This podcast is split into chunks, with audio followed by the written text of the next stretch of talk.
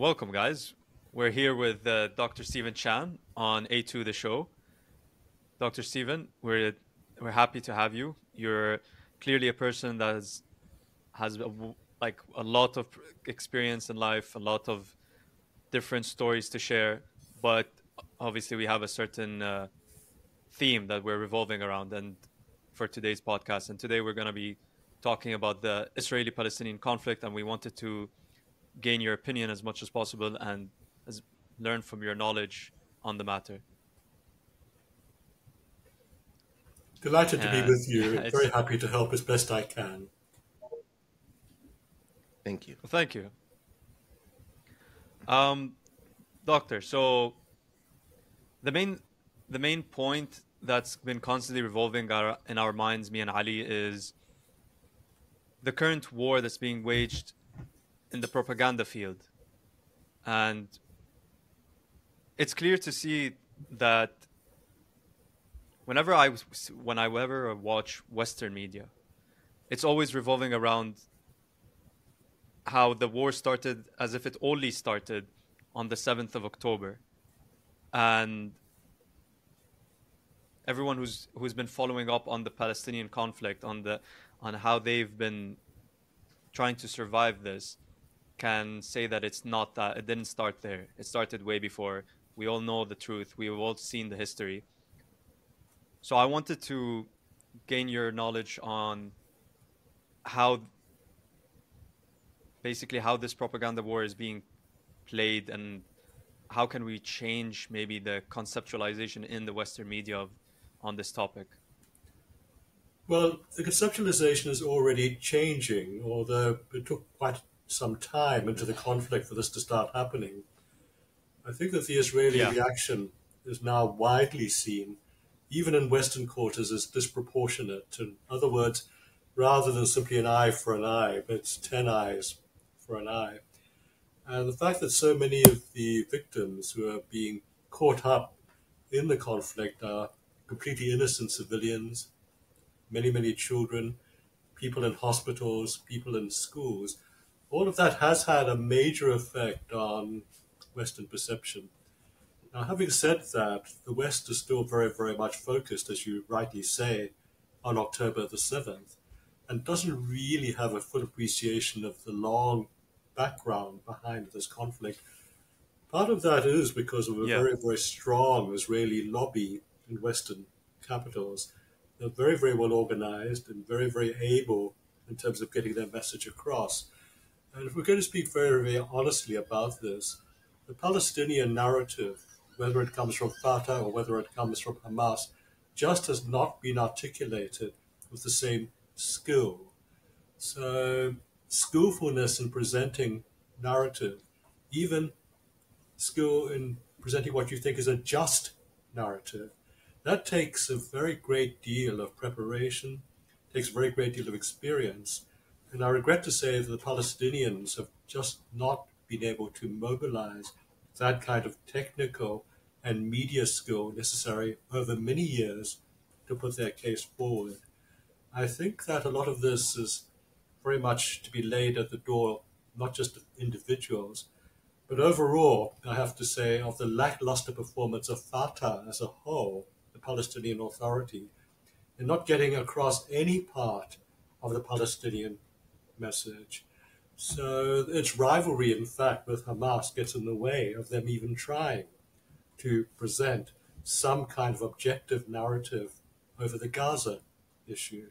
So even though the Israelis have gone into Gaza militarily on more than one occasion in the past and caused a very great deal of suffering, a very great deal of destruction, there's been no real mobilization of opinion on the part of the Palestinians for the sake of Gaza. Hamas doesn't have the skill to do this. Fatah won't do it. And as I say, the Western media has long been captured by very, very skillful narrative spinning on the part of the Israeli lobby. Yeah, I completely agree with that. They they definitely have better resources to combat this this narrative. Especially if anything that comes from the Palestinian side, it's easily shut down. But we're seeing a bit of a change in the trend, like you were saying. And I think it has to do mainly with how social media is playing a very strong role in that sen- in that sense, especially with all of the the Palestinian people on the ground, the victims themselves, constantly posting stories and sharing their narrative individually as a collect and then all of these stories being shared together as a collective i think that is the main push that is changing the western perception of what's going on. I think that is absolutely the case, but I think that even more than that, because people are wary about accepting any narrative that might be biased one way or the other, but the narratives of medical workers, people who are working on the front line in terms of helping people who are suffering, mm-hmm. their narratives about just how terrible the suffering is, about the lack of medicines, the lack of facilities. I think more than anything else, that's turned the opinion of so many people in the world has been the attack on hospitals. This is against all the laws of war. It's against all of the basic laws of decency. That the most helpless, and literally helpless, because many of these people can't move, uh, that to attack them or to threaten them, that has gained a very great deal of reaction in the West. And the whole question of proportionality focuses on why should you attack the most helpless even if you are going to have, as it were, a reprisal, a gigantic reprisal, a gigantic revenge attack, even though it's completely disproportionate, there are some people who should simply be left out of this equation. So, to a certain extent, what you have is not only social media telling alternative, necessary alternative narratives, you have also the Israelis themselves overplaying their hand. And this overplaying of their hand has been a very, very great resource in putting forward an open space in which the Palestinian narrative can finally begin to be heard. Mm. It's very true, and it's not, it's important to highlight the attacks on the hospitals because the Israeli the Israeli government has mainly been saying they are attacking these targets due to the the presence of Hamas, and I kind of wanted to go more delve more into the topic of Hamas as a terrorist group. So the Western the Western side has labeled Hamas as a terrorist uh, party, terrorist group, and I kind of wanted to question the legitimacy of that. In a sense, are they actually a terrorist group or are they a resistance force? Should we change the label that is being used against them, or is it the correct term? Even a resistance group has got to be consonant of the laws of war and the limits, so that you have justice leading up to war. This is a very, very long known distinction. You've got just cause. I don't think too many people would try to argue down the just cause of the Palestinians. Then you have just conduct, how you conduct your opposition to oppression. And if you yourself are basically not obeying limits, if you're attacking innocent people, is that attacking of innocence that basically allowed the Israelis to build the October 7 narrative? So there's a difference between just cause and just conduct in war. Now, how you get resistance and rebellion into a just framework is much easier said than done. And this thing was always a powder keg waiting to explode, and of course, explode it yeah. did. And it has to be said there is fault on both sides. Now, having said that, it's absolutely the case that long years of oppression, occupation, basically holding Gaza prisoner, a whole small city state prisoner, blockaded, all of that has been very, very much part of the just cause for why you want to rebel, why you want to resist is that background story which has not been played out very, very well in Western media. And as I said, part of that is because the narrative has not been well presented, either by Hamas or by Fatah, or indeed by many of the sympathizers of the Palestinian cause around the world.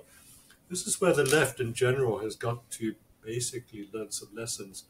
You can't actually educate people by sound bites. And you have got to go beyond sound bites into narrative. And the narrative has got to be pitched in such a way that is simultaneously complex and detailed, but presented simply. Now, again, this is easy to say, but it's a big, big conundrum. How do you make something that is complex, which has a long history, which goes against received Yeah. wisdom? How do you present this in a compelling way that is able to be understood? And this is where basically Hamas, Fatah, have got to get expert people. Now, I put a lot of blame on Fatah in the first instance uh, because they're meant to represent all of the Palestinian people, whether they like Hamas or not. They're meant to be the representative. I have to say, it's very, very hard to come across a lazier, more inept government in any part of the world. I've seen them work up close. I've worked in Palestine. I've worked on the West Bank. I've lived there for periods of time. This is inept administration and certainly biased. Biased, of course, against the Israelis, but they do nothing that is able to deter the Israelis from their chosen policy. They're biased also against fellow Palestinians, fellow Palestinians in Gaza. The first thing that's required here is not a blame game. That's easy to do, and certainly there is a blame game. The first thing that needs to be done here is for some Palestinian unity. That's going to be a long time coming, and Palestinian unity that's able to command expert resources. We live in a grown up world. No one takes prisoners these days. I use that figuratively, although that's also being used literally. You've got to be able to play media. You've got to be able to build a narrative, present a narrative in a modern way.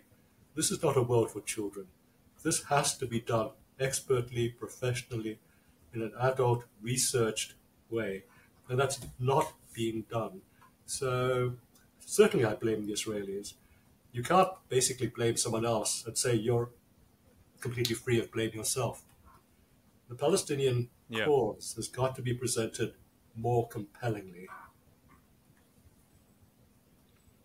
That's very true. But does it? I but at the same time, uh, Professor, I I don't think the Palestinians are giving the are given the opportunity, like not specifically the government, not Fatah and Hamas, but maybe individuals. They're not given the opportunity to present the narrative, as we can see with the killings of all the journalists um, in Gaza.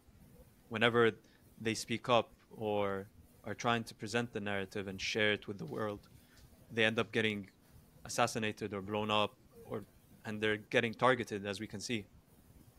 Yes, they're being targeted along, I think, deliberately with medical workers and people of that sort. Uh, and almost every major news organization that's tried to embed themselves in Gaza to cover the war up close have suffered casualties.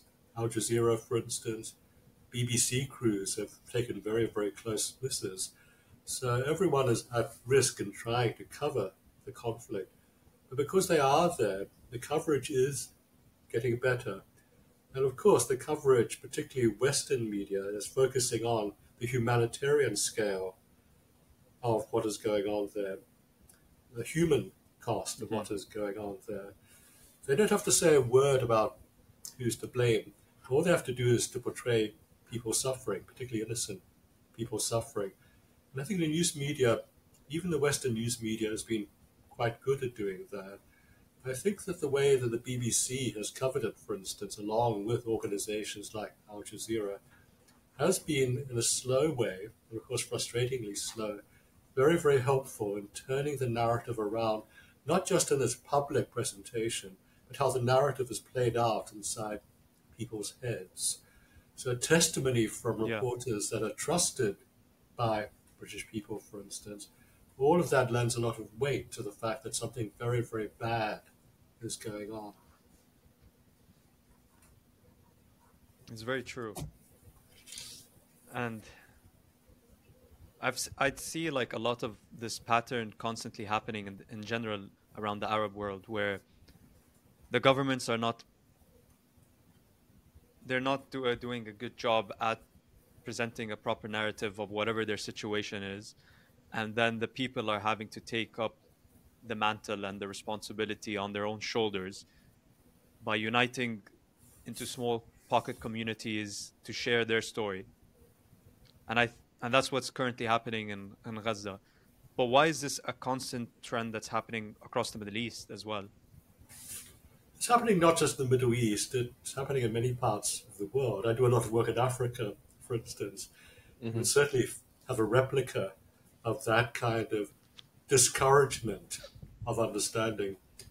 Uh, basically, the government seeking to have a mon- monopoly of the narrative. That happens all over Latin America, Africa, the Middle East. But what you also have, of course, are power structures in the Middle East. You've got countries that don't even pretend to be democratic. At least many African countries go through the pretense of elections and democratic practice. Some succeed. Yeah. Many, like Zimbabwe, for instance, have given up trying to appear, appear plausible. But when you have basically feudal systems, and that's what most of the Middle East remains feudal countries, where you have absolute command and absolute power located in a very, very small section of the population. Uh, what you have is citizens having no choice but to use social media to put across points of view, which would otherwise simply not be put forward by governments. Now, what this has done, however, the current conflict, is to put at least on hold, if not actually in jeopardy, lots of warming relations between certain Middle Eastern countries and Israel. Saudi Arabia, for instance, was moving towards what they politely call normalization of relations, that is, diplomatic exchanges. That's definitely not going to happen now. So, in the face of realpolitik, what you have is humanitarian politics superseding the realpolitik, the power politics. And we're gaining a lot of currency in the Middle East and understood by powerful people. These things go hand in hand, of course. That's taken a bit of a backseat now. A lot of that is because, as I said, of the overplay of the Israeli hand, but also the sheer heroism of the Gaza people, what they've had to endure, what they've put up with. All of these things are noted when you have a humanitarian disaster, what you have is not just the disaster, you have the heroism of those who've got to go through the disaster. When people around the world see that, they are genuinely moved to start rethinking their preconceptions. Mm-hmm. Ali, would you like yeah. to uh, ask a question? Um, I love hearing about um, all of this professor. Um, I'm just curious as so what looks like the way forward. I mean, how was it done before? You know, in all these African countries, you know, like Rwanda or South Africa or you know, many different countries have had people who live close to one another but hate each other so much. You know, uh, I'm trying to see a way forward because, you know, me and Said we're Lebanese. We we're from Lebanon. Um, and you know Israel's our neighbor right now, so I want to I want to be able to feel at peace in my home Lebanon, you know. So how do well, we move don't forget, you here? have contrary forces at work on Lebanon. You have the internal divisions mm-hmm. within Lebanon itself, of course, religious mm-hmm. differences. Constitutionally, all the major religions have got to be represented. That's no way to run a government, of course. It's a very strange quota system, but it keeps the peace, yes. provides some kind of stability. but in terms of Lebanon, you've got external forces as well, which Israel is only one. You've got the influence of Syria, mm-hmm. for instance, which is not mm-hmm. always positive. Because Syria, of course, has got geopolitical regional interests of its own and would not wish Israel to gain an advantage in a country like Lebanon. So you have all of these power plays that affect the smaller countries caught in between. But unity and going forward on a democratic basis is possible. I lived in Zambia for some years in Africa. Now, look, there are 72 different ethnic groups in Zambia, 72 different languages. They regard themselves as different kinds of people. That's an addition to the small white population from colonial times and also an Asian population, people who were taken out there as indentured labor, for instance. And yet, what you had underneath wise leadership is one Zambia, one nation, as they call it. All of these groups are Zambians, and they're democratic. They go forward in free elections in which governments can change. So it's not impossible. It can't be hard, but you've got to want this, and you've got to do away with hypocrisy. Mm-hmm. Don't forget, when it comes to the question of Israel, the last election, when it comes to the question of Palestine, the last elections that were held there some years ago, Hamas won those parliamentary elections. This was not acceptable to Fatah. This was not acceptable to the Americans. So basically, by force of arms, democracy was overthrown. And Gaza was basically confined. Hamas was basically confined to the Gaza Strip. But if there had been genuine democracy, then Hamas would have been part of government, if not the government, and they might have grown into a very different kind of organization with the responsibilities mm. of government. Mm-hmm. So when you try to interfere with the will of the people, you basically ask for trouble. So then the question here is was Hamas the non democratic party? No. They contested the elections as a democratic party. They were expecting a democratic result to be honored. Who were the ones who dishonored that result? It was Fatah and it was the Americans. So you practice democracy, then you repudiate it, and then you call people terrorists because you've cut off their ability to express themselves as a governmental voice. Well, these are some of the ironies of the hypocrisies and some of the contradictions of international politics. And you've got all of these forces going into the equation in Gaza, where at the end of the day, almost no one emerges blame free. There's been a very, very dirty history just as right now, mm-hmm. the war is a very, very dirty war. I've seen very, very few wars where there's been such blatant disregard for human life. I was in Istanbul just two weeks ago, uh, speaking at the Istanbul Security Conference. This is a regional meeting of largely defense personnel. A number of generals were there, for instance. These were all people who were battle hardened. They weren't desk generals, they'd actually seen war they'd actually been in the thick of war. And when you talk to them, uh, these military men, they're just horrified. I found they were horrified by the scale of innocent human lives being lost, of so much destruction without seemingly any humanitarian care. And now, for a hardened military person, not just one, but the several I talked to, people with stars on their shoulders, know, generals, full generals, for them to be horrified by what's going on there, that kind of thing permeates into society at large. You know, it is horrific. This has to be stressed. At the same time, there's been certain acts of international assistance, and I really want to point out because I know the people involved. The Qataris, their mediation, mm-hmm. their help to Hamas over many, many years, they've actually funded the Hamas government to all intents and purposes because they feel that it's better to have a responsible organization called Hamas than someone, something that is not able to be acting in a responsible fashion. But their mediation, they're working with them, using their diplomacy, using their diplomatic skills to try to forge some kind of even temporary ceasefire, get some kind of hostage exchange up and running. If we come to the territory of ceasefire again, which we might because of international pressure, but the ones doing the hard negotiation about the detailing of that ceasefire will again be the Qataris.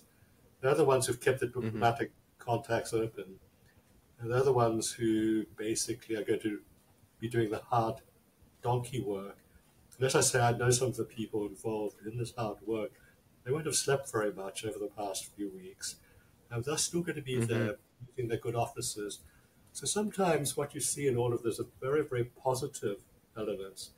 Now, in this case, what I'm talking about are positive elements to do with diplomacy, if more states in the world were prepared to use diplomatic means, and by that I mean not just ordinary diplomatic means, but go out of their way with extraordinary diplomatic means, And most countries in the world have not been prepared to put out for the Palestinians. They've not been prepared to put out for those in Gaza. Putting out, making an effort is what is required of the international community at the highest level right now. Finally, you're getting some signs of action from the United Nations, for instance, not from the Security Council, but from the General Assembly. And then the big question you've got to ask is what took them so long? You know, where was the mobilizing force among nations that wanted to take some kind of lead to put an end or to at least reduce the terrible suffering that's going on in Gaza right now? And there was no international leadership. So the whole international community needs to look to itself. Why did it take so long? Why was there no leadership on an obvious humanitarian issue? Doesn't matter what side you take, people are suffering. Why was there no leadership on this question of suffering? When this is all over, and I do hope sooner rather than later, this is all over, there are going to be many, many questions to be asked within Palestine itself, between America and Israel, between the Middle East and Israel, in the United Nations and in the international community as a whole. We are all going to emerge with a lot of blame on our shoulders. Well, doctor, because you can bring those lives back. I mean, I think um, a lot of the narrative that really bothers me is the um, like blatantly racist narrative that if you ask an Israeli why there's a siege on Gaza, they'll say that because they're all very violent and they need to be controlled, they can't control themselves. And the same thing with the checkpoints in the West Bank. Um, there's this narrative that, you know, Palestinians and Arabs in general are less civilized, you know, you can say. Um, and I disagree with that completely coming from Lebanon and um, meeting tons of bright, you know, young people that are so bright, but they're just held in by their government. Um, you know, you worked in Africa, so I'm sure you must have understood there's always some kind of racial hypocrisy, you know, or undertones. How do you dispel and move past that? No, I understand exactly what you're saying. I mean, I taught for a semester at Birzeit University in um, just uh, up the road from Ramallah on the West Bank. Mm-hmm. A master's course in uh, diplomacy. I have to say, they were some of the brightest master's students I've had anywhere in the world you know, I take up a lot of visiting professorships in many, many countries around the world. It was nothing but a great pleasure teaching at master's level in Birzeit University to a largely female group of students who, of course, run double disadvantages, not only being, as it were, Palestinians, but also in a society which still has very traditional conservatisms. So for young women to fight their way forward on an equal basis is difficult. But I asked them, look, you're going to have a master's degree soon. What are you going to do after you graduate? What am I teaching you for? What are your ambitions? Uh, these are young people, about 22, 23. Uh, they said, look, uh, Stephen, we're not staying. We can't stay. Between the occupation and the corruption of our own administration, there's no future for us here at all. We're all going to the Gulf. It's not perfect there. The Gulf states are far from perfect. Some are better than others. I've got my own bias towards Qatar, of course. But they said it's the only place where we're going to have some opportunity. There's nothing for us here. Now, this is a brain drain. It's a youth drain. It's a school drain. Mm-hmm. They've got no hope because they've got no faith in their own people. And certainly a lot of realization that the Israelis are not going to be letting up anytime soon. So a lot of depression, a lot of negativity is not defeatism. It's different from being defeatist. You're going to go down fighting. You're not just going to accept defeat like that. But what happens is you don't think you're going to win. Now, that's a key variable. You won't accept defeat. You'll fight, but you don't think you're going to win. It's that kind of attitude that can only be changed by a righteous, dynamic, forward looking, technocratic Palestinian government. I think we're a thousand light years away from that right now. yeah. um, Professor, you mentioned negotiations pushed by the Qatari side, and I wanted to understand a bit more how these negotiations, like what are the procedures that are implemented, and how are they going to push for, if not a ceasefire, maybe another pause or like a humanitarian pause, like they did like a month ago. Basically, the Qataris are the middlemen, or in fact, one of their lead negotiations is a female, the middle people in all of this. But the Qataris are not a powerful country in the sense they've got no military muscle. They've got no real power structure they can put out into the international relations of the world. Basically, the ceasefire will come when there's enough public opinion in America to force President Biden to put some American muscle behind what the Qataris are trying to do. The Iranians can't be seen to be doing this because, of course, that involves a separate argument uh, that leads to all kinds of complications. It has to be the Americans basically saying enough is enough. Now they're starting to make very, very tentative noises about this, but it's so tentative, it's almost shameful. You know, please stop killing so many civilians. You know, what kind of superpower rhetoric is that? So when mm-hmm. the Americans understand that this is going to be counterproductive to their own interests, you know, their ally in Israel is no longer going to have any efficacy because everyone finds what they've been doing so distasteful and awful. Then if they put muscle behind what the Qataris are doing, then there'll be a ceasefire. Now, that's only the start of a whole lot of negotiations to come, which will be very, very difficult, far more difficult than obtaining a ceasefire. Who runs Gaza? The Americans had this completely cockeyed idea that Fatah should be brought in to run Gaza. Fatah is hated there because it's recognized as mm-hmm. an inept authority. Should the Israelis be a government of occupation? Well, that wouldn't work. That would be very distasteful. That would be resisted. There'd be urban guerrilla warfare for the entire duration of any attempted occupation. Should it be a United Nations government? Well, United Nations probably don't have the skill to run a small city state like Gaza. Who would do it? There's not a lot of skill running loose in the United Nations. So you have real problems as to what would happen afterwards. And quite apart from who runs it, who rebuilds it, you know, the place is very largely uh, been affected by destruction. Not all of it is down, but you know, a huge amount, looking at the aerial photographs, has been destroyed or in one way or another mm-hmm. damaged. So who rebuilds it so there's an infrastructure that works?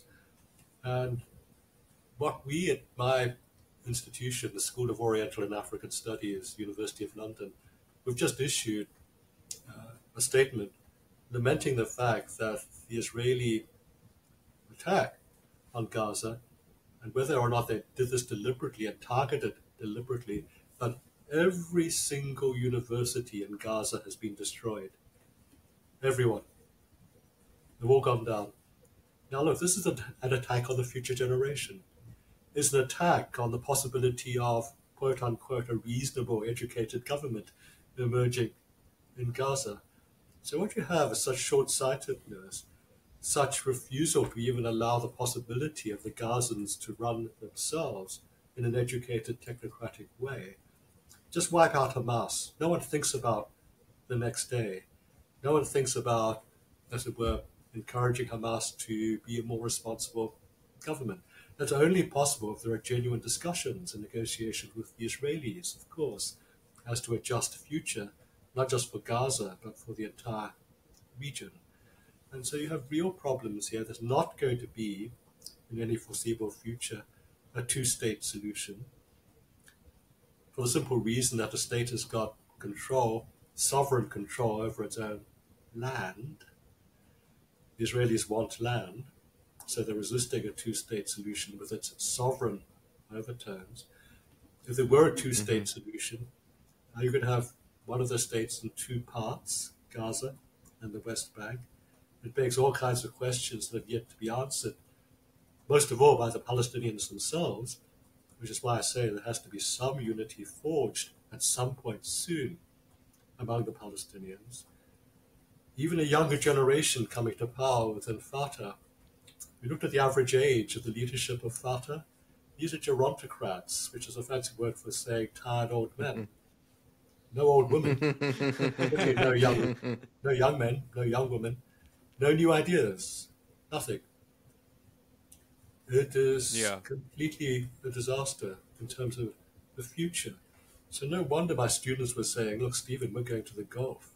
There's absolutely nothing for us here." Now, when I say they were brilliant students, I mean that the top third of them would probably have gotten distinction master's degrees in Great Britain. That's not an easy thing to do. They would have made it. Yeah. They would have made it very, very well. That's a lot of talent, a lot of expertise, a lot of youthful energy uh, going out of the country, going north. So a very, very great deal of the future has already been mortgaged away. So even if there is some kind of agreed long-term ceasefire, agreement at least in long-term negotiations as to the steps that must be taken for what comes next, so many things are up in the air. And if so many people are staying away, they've taken their resources, they've taken their expertise, they've taken their knowledge, they've taken their youth away with them. And the question you've got to ask is will it take 100 years from now before there is a settled Palestine? It may take another century. All of us talking here, all of us listening to this program, may be dead before something just is finally able to be brought into being. And I mean, that's, I guess that's a, a bitter pill to swallow at, at this moment, too. Because we all, obviously, we all want a solution to happen now in our time. We want to see it ourselves. We want to see the peace with our own eyes. And the fact that it might not happen in our in our generation or maybe even the next generation, we don't know. It's it's tough to accept. But You may have a peace of that- sorts, you may have a ceasefire, but that doesn't mean that you're going to create a Palestine that is able to be prosperous, that is able to have long term futures, but in a constant state of tension as to whether or not the ceasefire will break or not. It might be that kind of peace, Yeah. an uneasy peace. Maybe a phony war, as they say. Both sides remain armed and ready to go. But that itself doesn't help the future. So we do have, well, I do have a less than positive view. And I've been working on this issue for quite some time. I've been involved for quite a long time. And I've listened to the narratives of both sides, including the Israeli side, at a very, very high level. I'm going to try to understand where they're coming from. I disagree with the way they perceive and the way they broadcast where they're coming from. They've had a terrible history as well, and we've got to recognize that. It's not all propaganda. It's true. Mm-hmm. But at the same time, they've got to understand that other people are going through terrible times at their hands. And it's that understanding, it's that acceptance of responsibility, which also needs to be educated into the Israeli consciousness. But they're being constantly given a narrative where it's impossible for them to accept that kind of responsibility, aided and abetted, of course, by the terrible history that they suffered at the hand of European superpowers during the Second World War. They were almost exterminated by the technologically most advanced country in Europe, and it was. That's why it took so many Allied forces to defeat Germany. It was an advance of everyone else, and that this ruthless genocidal policy towards Jewish people, well, that scars. It scars an entire nation for some time. And there are still survivors of the death camps. You know, that generation is not yet dead. So it's going to take the Jewish people another generation at least to move on from that. At the same time, any efforts to get them to accept a wider narrative that just because they're victims once does not mean they can make victims of whomever they wish to victimize. Getting that twin track narrative into Jewish and Israeli discourse. So, very, very brave intellectuals in Israel are trying to do that. But they also need to have a united Middle Eastern support base that says, look, we understand, but it's got to start with we understand, but then, but. And the way you then go into the discourse of but, how skillfully you do that, which will make all the difference, perhaps, for the future of the Middle East. So, when it comes to a long-term solution, doctor, what what are we aiming for? What exactly are the steps that we should be taking? Or well, work for the ceasefire first. Like whether the people or the governments. Well, in terms of changing the governments, if the Israelis could get their act together in terms of their government, I mean, it's coalition government after coalition government, all of them unstable, mm-hmm. most of them led by Netanyahu, but yeah.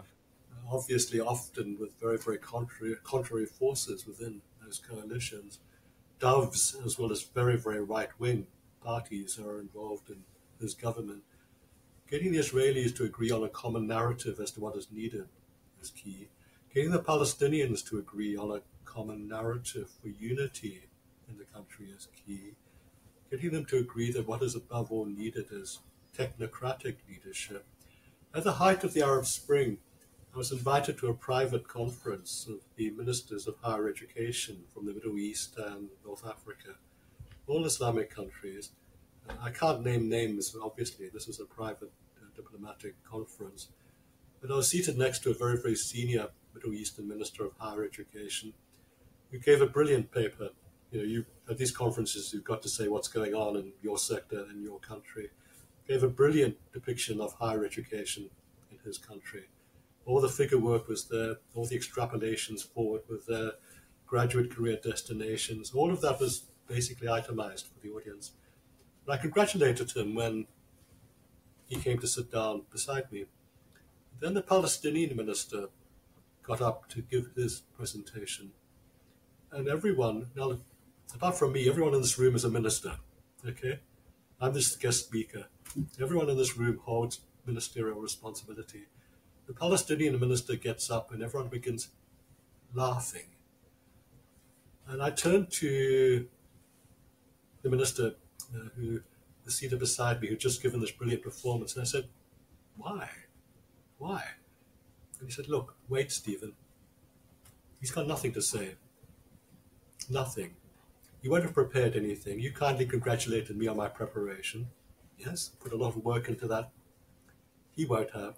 He's here for the ride. You'll say inanities. He doesn't do anything back home. He's just a playboy. He's there because of nepotism. He's not a minister like everyone else in this room. we work at our portfolio, some more successfully than others. You just listen. And he was completely right this is an opinion by one of his peers who actually took his job seriously. The Palestinian did not take his job seriously. So when I went to Birzeit University later to teach there, and I asked my students, what about your Minister of Higher Education? And they said to me point blank, look, Stephen, we as students just voted for the Student Representative Council here at the university. We voted Hamas we don't support Hamas, not at all. We voted Hamas as a protest vote against him, the minister from Fatah. Now, when you've got that refusal to take leadership properly, when you've got that complete disregard for technocratic leadership, look, you're asking for trouble. That's all I can say. You know, everyone I've come across in the Fatah administration, quite a few, without exception, cannot be taken seriously as ministerial material. It's very interesting to hear. Like, I didn't know it was at, at that level of corruption, nepotism, and complete disregard for the their actual the power that they have in their hands. You know, the the responsibility that is within their roles as politicians, uh, leaders, complete disregard for it, and it also makes sense why they're not respected and they're amongst their peers because they just don't. They're irresponsible, and it's kind of it's pretty shameful that that we that this is this is how they're regarded, especially when their people are being massacred.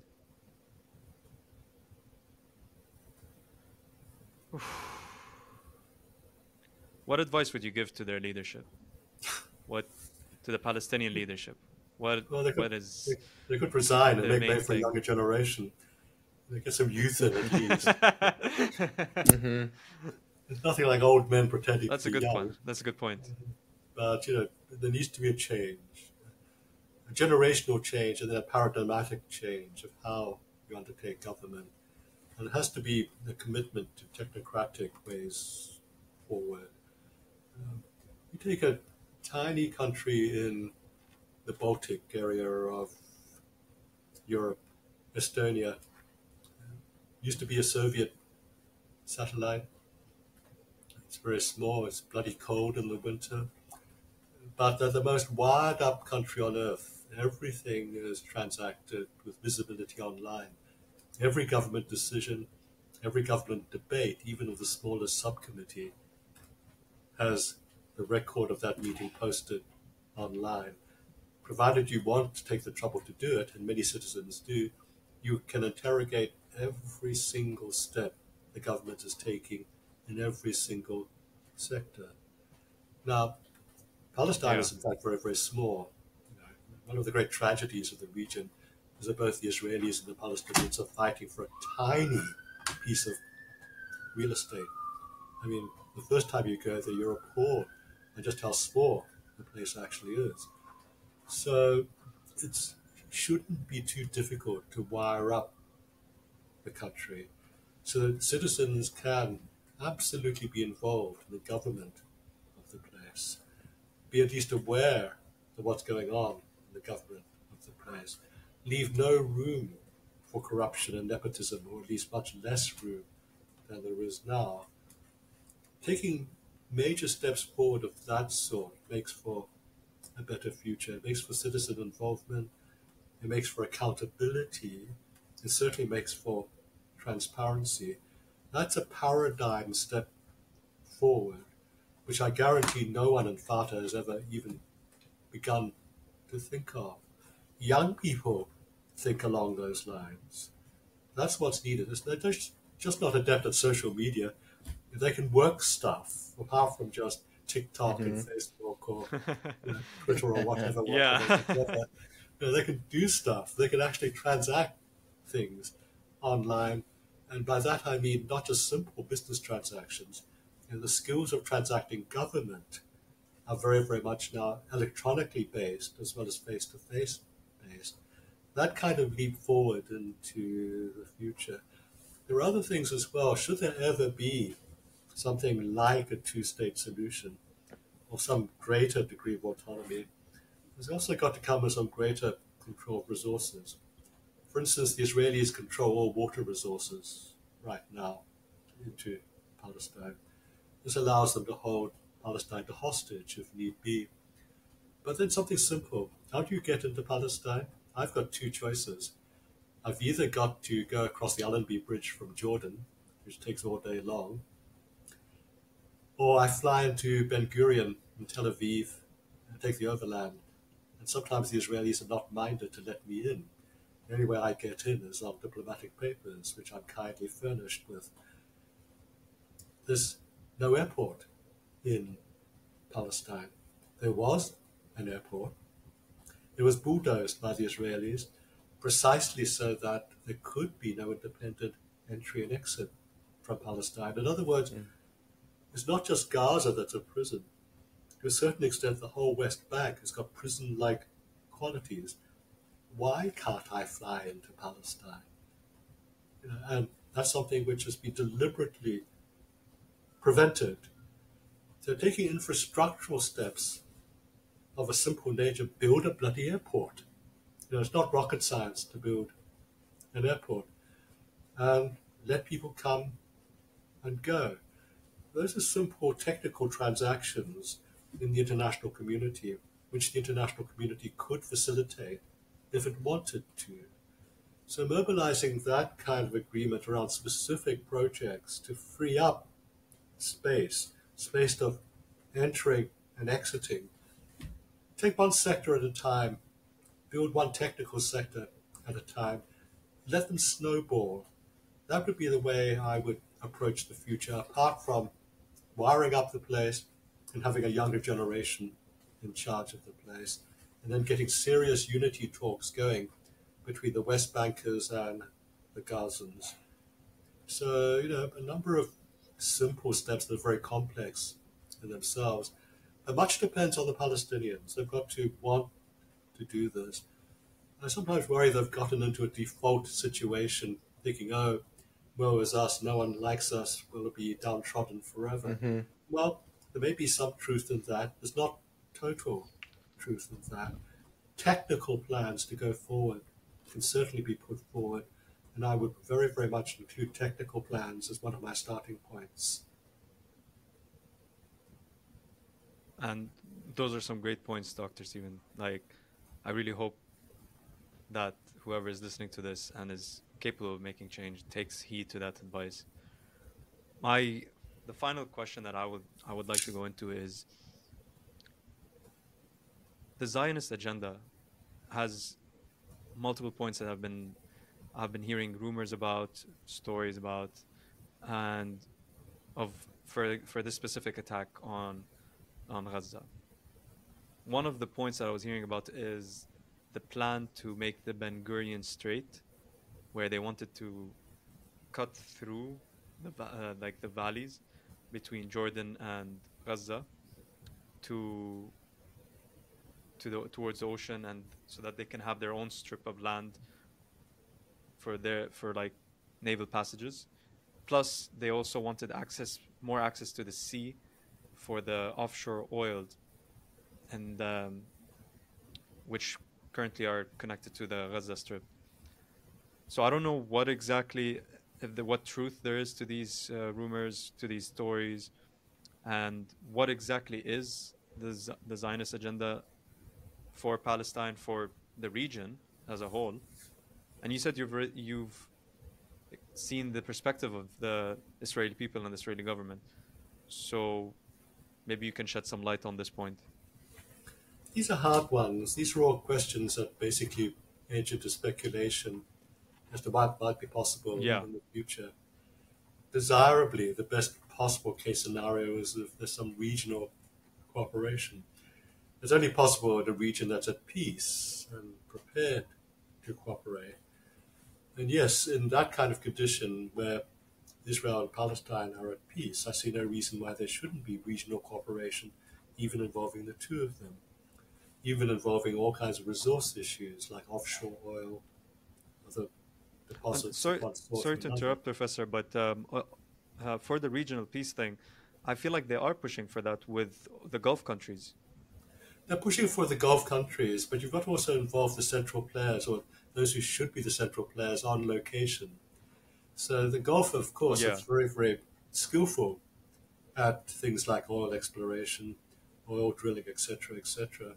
They have a lot of expertise Mhm. to share. In fact, they're the best in the world at some of these aspects, the technical, uh, as it were, uh, ways of going forward. So this has to be shared with the region, Israel at peace with Palestine. The Palestinians have got to be able, however, to share in this kind of technical exploration at the same level. I'm not aware of too many high ranking uh, petroleum scientists, for instance, in Mm-hmm. Palestine. Now, I don't want to do them down.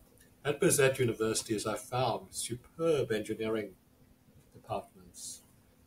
Whether or not those engineering graduates see themselves as having a bright future in the region, or whether they too, like my female students, are going out elsewhere, attracting and retaining a bedrock of expertise so you can participate in regional cooperation is key.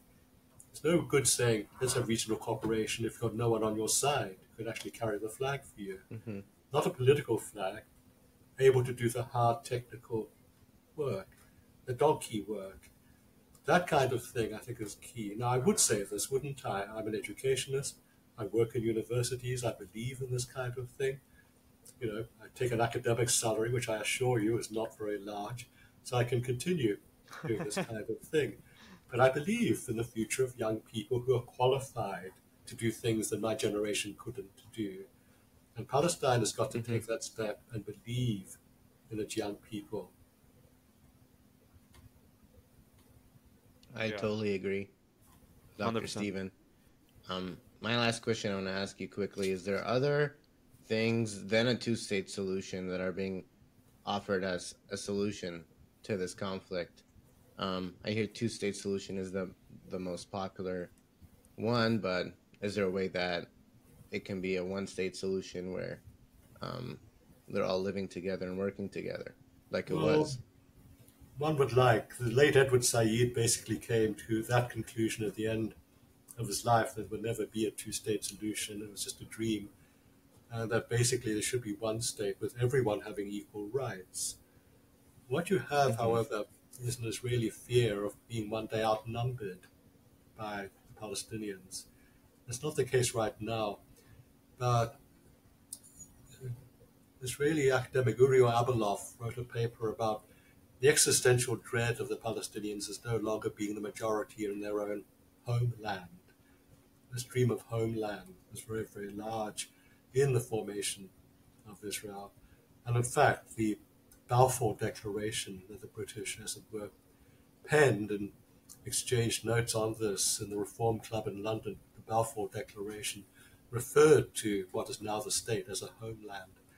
So the discourse on homeland is very much revolving around Jewish people as the majority population. If there's one state with both Palestinians and Jewish people, you've got to get over that rhetoric of our homeland. It's got to be everybody's homeland. Mm-hmm. Now, that would take an awful lot of work to convince Israeli people to do that. This has been their whole quest ever since the terrible war, World War II, but also, it's been their quest since 70 AD, you know, when the Roman armies ransacked Jerusalem after the Jewish rebellion, way back just a few years after Christ. And the era of the wandering Jew began, which continued until the formation of the State of Israel. They never had a homeland. So, built into the entire ethos of Jewishness, being a Jew, is the fact that we've at last got a homeland. Now, to share that is a big, big ask in this very, very short space of history. So, psychologically, the only viable way forward is a two state solution. Each mm-hmm. has its own, but achieving that has got huge obstacles. The settler question and the land they've acquired being only one of those and all kinds of issues to do with, as I say, resource share, water share, transport links, all of these things, property rights, who gets to keep what, who gets to employ whom underneath what terms, etc., etc. Just to address all of those issues, even if you had political agreement on the broad framework of a two-state solution, the technical detail would take years of hard negotiation to settle and although I myself quite enjoy being involved in negotiations, that one was far too tough for me. I wouldn't want to be mm-hmm. part of that. That would be a very, very thorny set of issues indeed, for very good reason. So it would be an agreement that would be the start of a process. And that process would have to be a complicated one going on for some years. I think still in the round, the two state solution is a way forward because I really can't see the two peoples now with such antagonistic recent histories settling down and living together. If they can mm-hmm. live in their own states, then what you have is a condition of international law which governs relationships between two states. And international law accords equality to all states. That's a major first step, equality of identity when you're in Israel, they look down on Palestinians. There's no equality of identity. It's probably much easier to start with equality of identity as states. And states having the legal personality of equal entities gradually can filter down to individual people as being equal citizens of a complex region. Yeah. Sorry. Sorry, you were saying Ali. I was just saying thank you for that answer. Yeah, that was a very thorough answer. Yeah, it was. And uh, I think uh, that has been our time, Dr. Stephen. Thank you so much for coming onto the podcast and sharing your your insights and your knowledge. It's, it's definitely it's more than uh, what I knew. Learned quite a bit more than uh, hmm than I already knew, and uh, it's something that to look forward to and to share with others as well. I really hope everyone who's watching was able to take a take a l- larger image of what uh, then increase their perception of current events and what's going on. And I mean, the only thing we can do right now is, I guess, be positive and hope for the change that you suggested and look towards the youth that maybe they can create something different and maybe in the west as well the youth in the west can change the thoughts and the complete senselessness that's happening in the, in the governments in the west. Um, thank you again for your time. We really appreciate it. And if you have any final words please. Thank you for inviting me, and I wish you the very best of seasonal greetings. And don't forget, once upon a time, there was a lot of hope coming out of Bethlehem, at least. And we hope that at mm-hmm. least some of those hopes, no matter what your religious persuasion is, some of those good hopes for goodwill and peace in the world among all people, let's hope we have a Christmas where some of that can be realized. So thank you very much for having me. and thank you Thank guys th- this has been another episode on a2 the show. Thank you for watching you know how we sign out